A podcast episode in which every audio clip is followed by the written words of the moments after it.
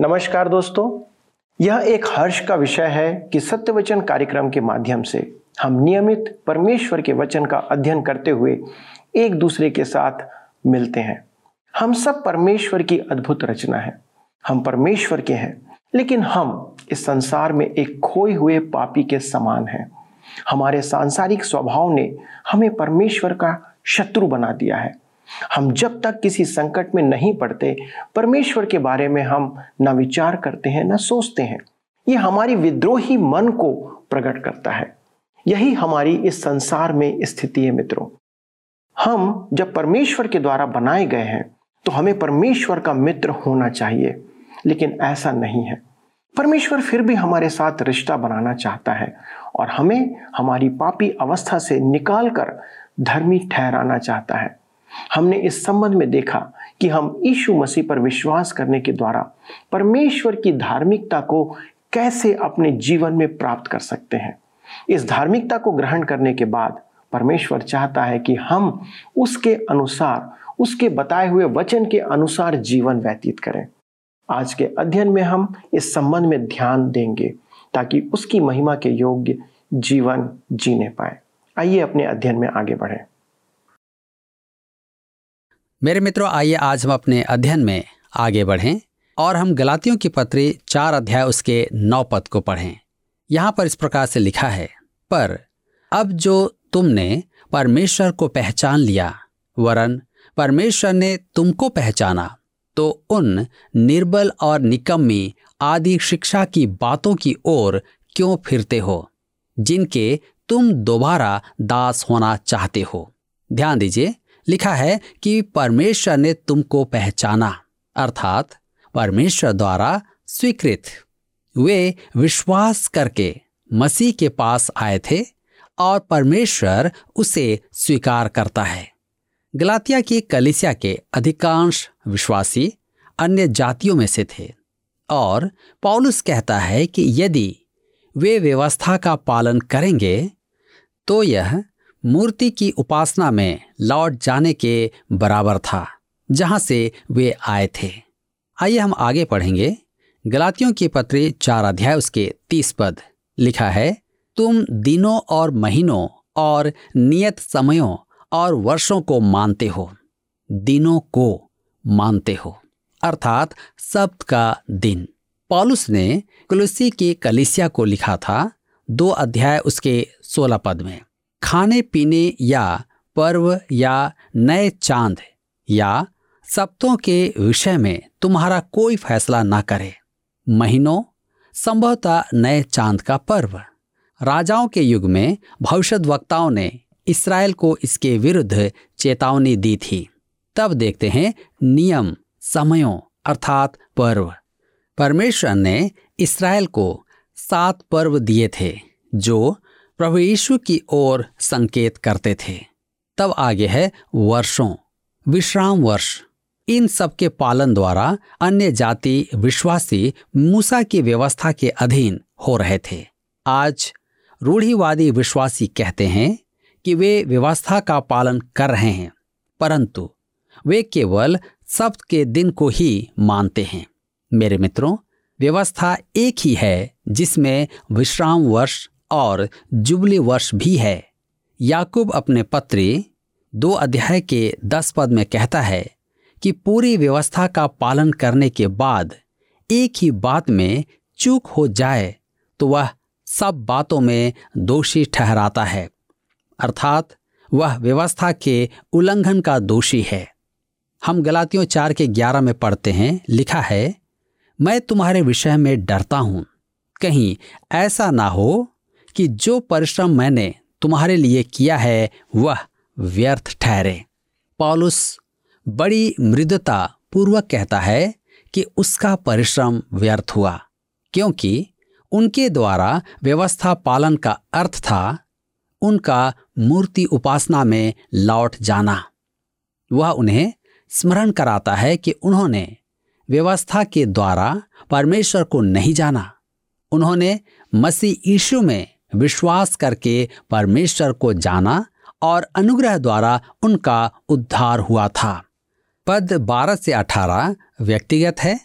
पॉलुस उनमें कोमल शब्द प्रवाहित कर रहा है। आइए हम पढ़ते हैं। गलातियों के पत्री चार अध्याय उसके बारह पद लिखा है, हे भाइयों, मैं तुमसे विनती करता हूँ, तुम मेरे समान हो जाओ, क्योंकि मैं भी तुम्हारे समान हो गया हूँ। तुमने मेरा कुछ बिगाड़ा नहीं। ध्यान दीजिए, लिखा है, तुम मेरे समान हो जाओ। गलातियों के विश्वासी झूठे शिक्षकों द्वारा भरमाए गए थे और सच प्रकट करने के कारण वे पॉलुस को बैरी समझ रहे थे। पॉलुस उनसे कहता है, हम सब एक ही स्तर पर हैं। हम सब विश्वासी हैं। सब मसीह की देह में हैं। अतः हमें एक दूसरे के साथ नम्रता का व्यवहार करना है। तब आगे वह कहता है, गलातियों की पत्री चार के तेरह पद में, पर तुम जानते हो कि पहले पहल मैंने शरीर की निर्बलता के कारण तुम्हें सुसमाचार सुनाया। पॉलुस अपनी देह के कांटे के बारे में उनकी सराहना करता है, यह कांटा क्या था? आइए हम आगे देखें। गलातियों की पत्री चार के चौदह में लिखा है और तुमने मेरी शारीरिक दशा को, जो तुम्हारी परीक्षा का कारण थी तुझ ना जाना, न उससे घृणा की। और परमेश्वर के दूत वरन स्वयं मसीह के समान मुझे ग्रहण किया। ध्यान दीजिए, लिखा है कि, और तुमने मेरी शारीरिक दशा को, जो तुम्हारी परीक्षा का कारण थी, इसका मतलब है परीक्षण, जिसमें कहीं उस कांटे को आत्मा में बुलाया था। गलातियों की पत्री चार के पंद्रह में आगे लिखा है तो वह तुम्हारा आनंद मनाना कहाँ गया? मैं तुम्हारा गवाह हूँ कि यदि हो सकता तो तुम अपनी आँखें भी निकाल कर मुझे दे देते। पॉलुस की देह का कांटा उसकी आँखों की कोई परेशानी थी, जिसके कारण वह घिनौना लगता था। मैं समझ नहीं सकता कि यदि उसे नई टांग लगाने की आवश्यकता थी तो वे उसे अपनी आँख निकालकर क्यों देते? निश्चय ही, पॉलुस को आँखों का रोग था, जो वहाँ प्रचलित था, और इस रोग में आँखों से मवाद बहता था। आप कल्पना कर सकते हैं कि उनके मध्य सेवा करते समय पॉलुस कैसा बुरा दिखता होगा। पौलुस कहता है कि उन्होंने उसकी इस दशा का अनदेखा करके उसे और उसके प्रचार को सप्रेम स्वीकार किया था। हम गलातियों के पत्र चार के सोलह पद में आगे पढ़ते हैं। तो क्या तुमसे सच बोलने के कारण मैं तुम्हारा बैरी बन गया हूँ? मित्रों, मैं सच में यह चाहता था कि प्रचार मंच पर प्रचारक के सामने लिख कर रख दूँ। महोदय, हम यीशु को देखना चाहते हैं। मेरी कलिसिया में एक भद्र प्राचीन ने जब मुझे यह कहते सुना तो उसने मेरे ही सामने ये शब्द लिख कर रख दिए थे। एक और पद है जिसे मैं कलिसिया के समक्ष लिख कर रखना चाहता था, परंतु मुझमें साहस नहीं था। वह पद पॉलुस के शब्दों में था। क्या तुमसे सच बोलने के कारण मैं तुम्हारा बैरी बन गया हूँ? आज की कलिसिया प्रायः प्रचारक से सच सुनना नहीं चाहती है। वे तो केवल कान को लुभावन और मन को लुभावन शब्द सुनना चाहते हैं। आज के प्रचार मंच से पीठ सहलाने का काम बहुत किया जाता है और सत्य का प्रचार बहुत कम किया जाता है। गलातियों की पत्र चार उसके सत्रह और अठारह पद में आगे लिखा है, वे तुम्हें मित्र बनाना तो चाहते हैं, पर भले उद्देश्य से नहीं, वरन तुम्हें अलग करना चाहते हैं कि तुम उन्हीं को मित्र बना लो। पर यह भी अच्छा है कि भली बात में हर समय मित्र बनाने का यत्न किया जाए। न केवल उसी समय कि जब मैं तुम्हारे साथ रहता हूँ। पॉलुस कहता है कि सर्वोत्तम बात की खोज करना सबसे उत्तम है, परंतु यहूदी विश्वासी तुम्हारी खाल उधेड़ने पर तुले हैं। वे तो दिखाना चाहते हैं कि उन्होंने गलातियों में कितने लोगों को विश्वास में लिया, जो वास्तव में सच नहीं होगा। लगभग यही बात पॉलुस ने कुरंत के विश्वासियों से कही थी। दूसरा कुरंथियों की पत्री बारह अध्याय उसके बारह से पंद्रह पद में, प्रेरित के लक्षण भी तुम्हारे बीच सब प्रकार के धीरज सहित चिन्हों और अद्भुत कामों और सामर्थ्य के कामों से दिखाए गए। तुम कौन सी बात में दूसरी कलिसियाओं से कम थे? केवल इसमें कि मैंने तुम पर अपना भार ना डाला। मेरा यह अन्याय क्षमा करो। देखो, मैं तीसरी बार तुम्हारे पास आने को तैयार हूँ और मैं तुम पर कोई भार न रखूँगा। क्योंकि मैं तुम्हारी संपत्ति, वरन तुम ही को चाहता हूँ, क्योंकि बच्चों को माता पिता के लिए धन बटोरना नहीं चाहिए, पर माता पिता को बच्चों के लिए। मैं तुम्हारी आत्माओं के लिए बहुत आनंद से खर्च करूँगा, वरन आप भी खर्च हो जाऊँगा। क्या जितना बढ़कर मैं तुमसे प्रेम रखता हूँ, उतना ही घटकर तुम मुझसे प्रेम रखोगे। मेरे मित्रों, यही यहूदी दल कुरिंत भी गया था। कुरिंत के विश्वासी भी पॉलुस से प्रेम करते थे, अतः वह उन्हें सावधान करता है। झूठे प्रचारक बहुत आकर्षक होते हैं। मैं आराधना पद्धति के उपदेश से बड़ा ही अचंभित होता हूँ। उनका सब काम बड़ा आकर्षक होता है। और उनके सहभागी भी सुंदर होते हैं। वे सत्य का कुछ अंश भी प्रकट करते हैं। मैंने ऐसे ही एक झूठे उपदेशक से टीवी पर बड़े दिन की कहानी सुनी। उससे अच्छा कहानी सुनाने वाला मैंने नहीं देखा था। परंतु जब उसने उपदेश देना आरंभ किया तो वह स्वयं विश्वास ही नहीं कर पा रहा था। कि यीशु का जन्म एक कुंवारी से हुआ था। कुरिंत और गलातियों की कलिसियाओं को दी गई। पॉलुस की चेतावनी हमारी पीढ़ी के लिए भी अति उपयुक्त है। व्यवस्था और मसीह में विश्वास की तुलना करते हुए पौलुस, हाजिरा और सारा की उपमा और उन दोनों में अंतर समझाता है।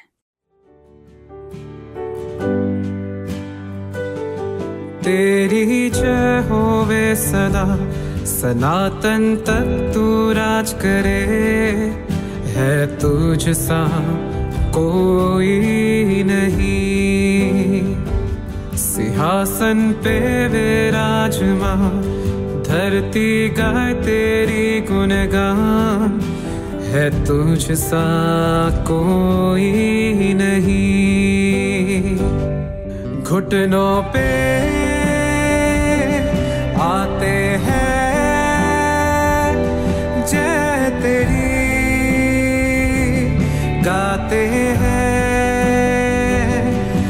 घुटनों पे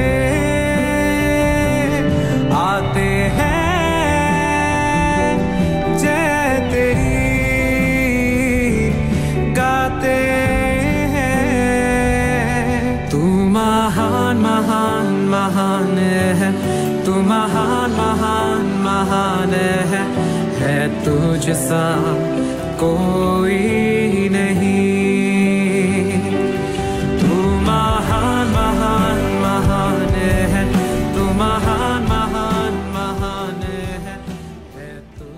तो आइए हम देखें हाजिरा और सारा की उपमा। यह अध्याय हाजिरा और सारा में अंतर दर्शाते हुए मसीह में विश्वास को मान्य ठहराता है। हाजिरा के बारे में कही गई प्रत्येक बात व्यवस्था का प्रतीक है और सारा के विषय में कही गई प्रत्येक बात मसीह में विश्वास का प्रतीक है। आइए हम पढ़ें गलातियों चार उसके उन्नीस पद। लिखा है, हे मेरे बालकों, जब तक तुम में मसीह का रूप न बन जाए, तब तक मैं तुम्हारे लिए फिर जच्चा की सी पीड़ाएँ सहता हूँ। पॉलुस गलातियों के विश्वासियों को बालकों कहता है। यहाँ बालक शब्द का मूल अर्थ है शिशु। पॉलुस का हृदय अति कोमल था। वह स्वयं को एक माह के स्थान पर रखता है। तब हम आगे पढ़ते हैं गलातियों चार उसके बीस पद में। लिखा है, इच्छा तो यह होती है कि अब तुम्हारे पास आकर और ही प्रकार से बोलूँ, क्योंकि तुम्हारे विषय में मैं उलझन में हूँ। पॉलुस व्यक्तिगत रूप से उनके मध्य उपस्थित रहना चाहता था कि भिन्न भाषा शैली का उपयोग करे। वह उनके लिए बहुत चिंतित था।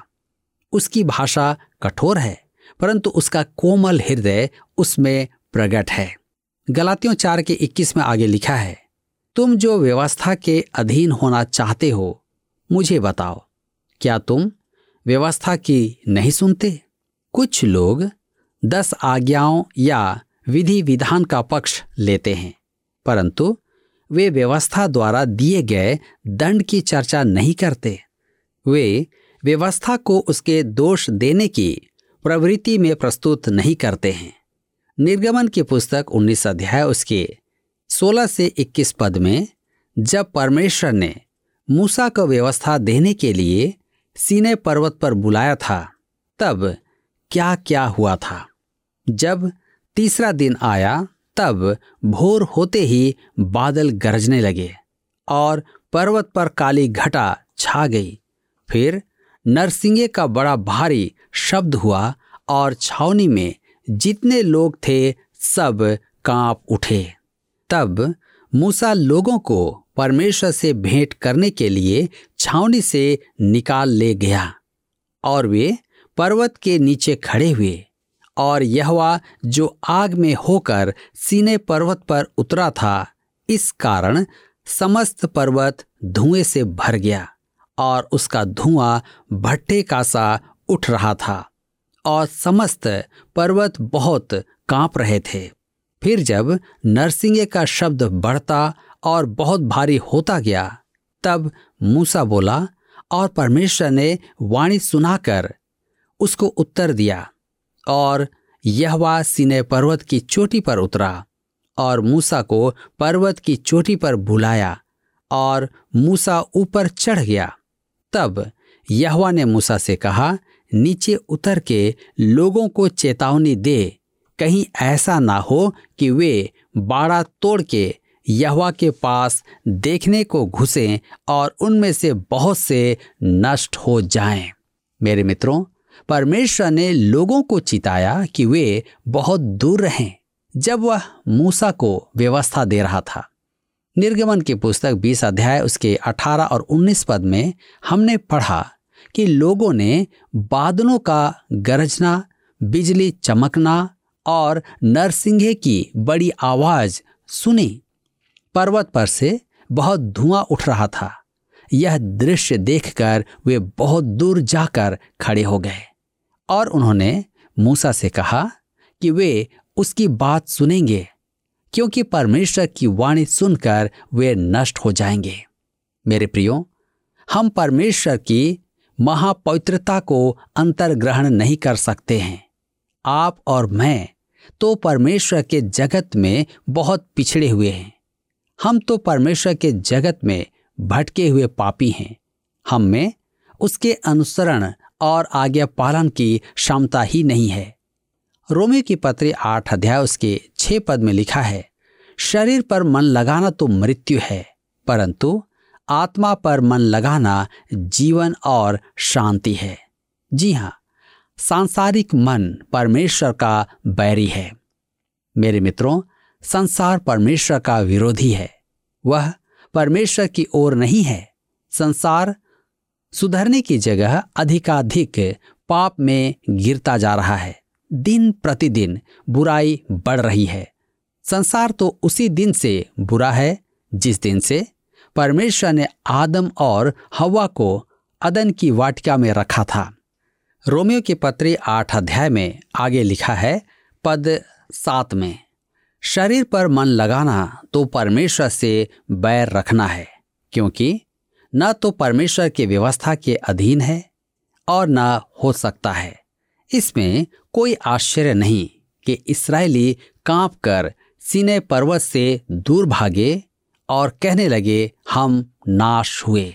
मेरे मित्रों, परमेश्वर महान, पवित्र और सर्वोच्च है और महिमा में वास करता है।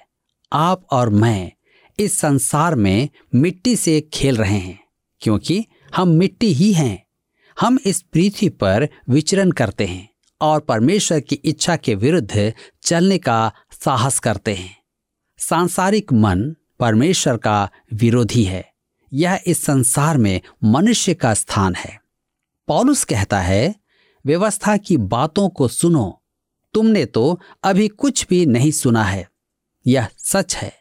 गलातियों के विश्वासियों ने तो व्यवस्था को सुना ही नहीं था।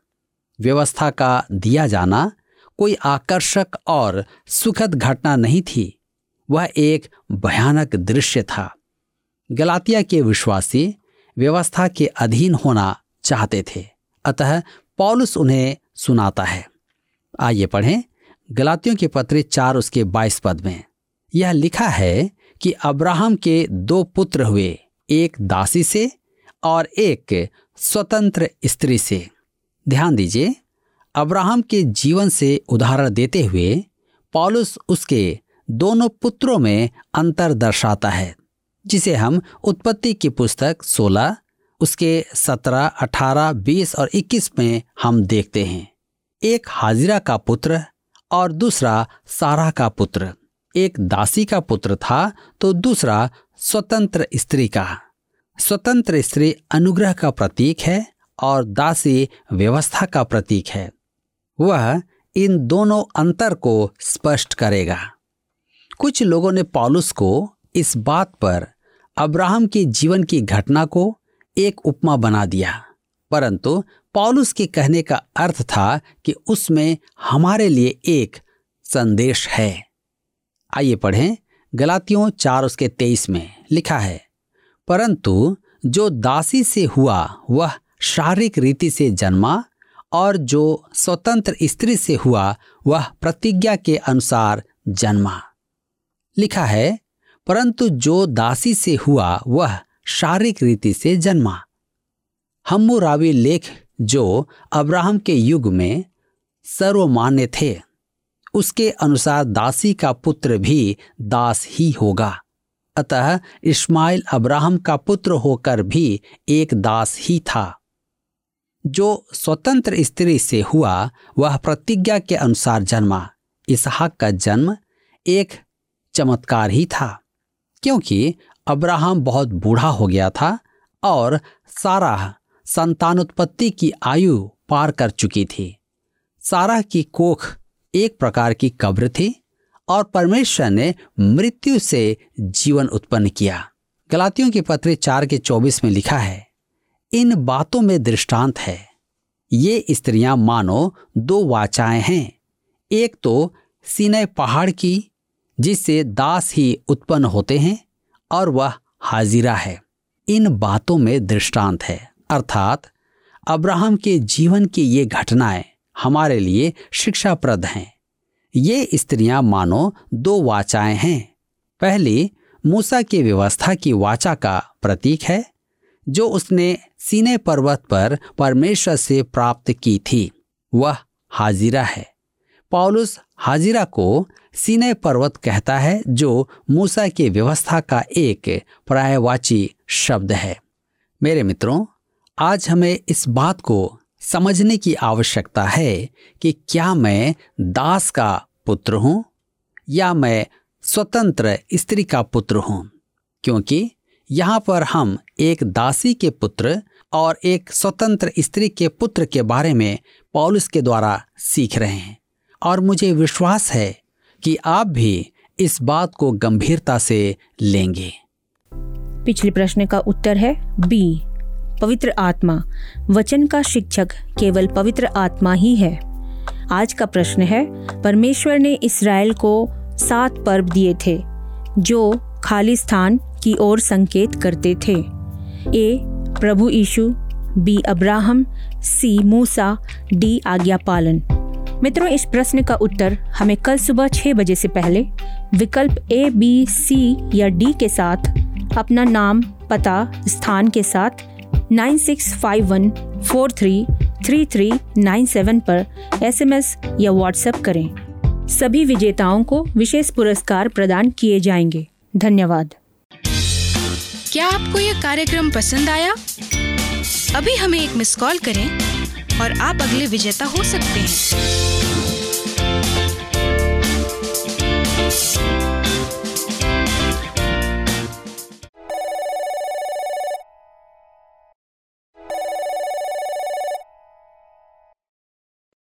मित्रों, हमने इस बात को देखा कि गलातियों के विश्वासी यीशु पर विश्वास करने के द्वारा परमेश्वर के मार्ग में आकर आदि शिक्षाओं से फिर गए थे।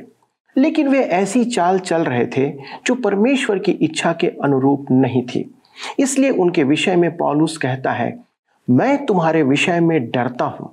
कहीं ऐसा ना हो कि जो परिश्रम मैंने तुम्हारे लिए किया है, वह व्यर्थ ठहरे। पॉलुस यदि आज हमारे मध्य में होता तो हमारे संबंध में भी शायद वह डरता।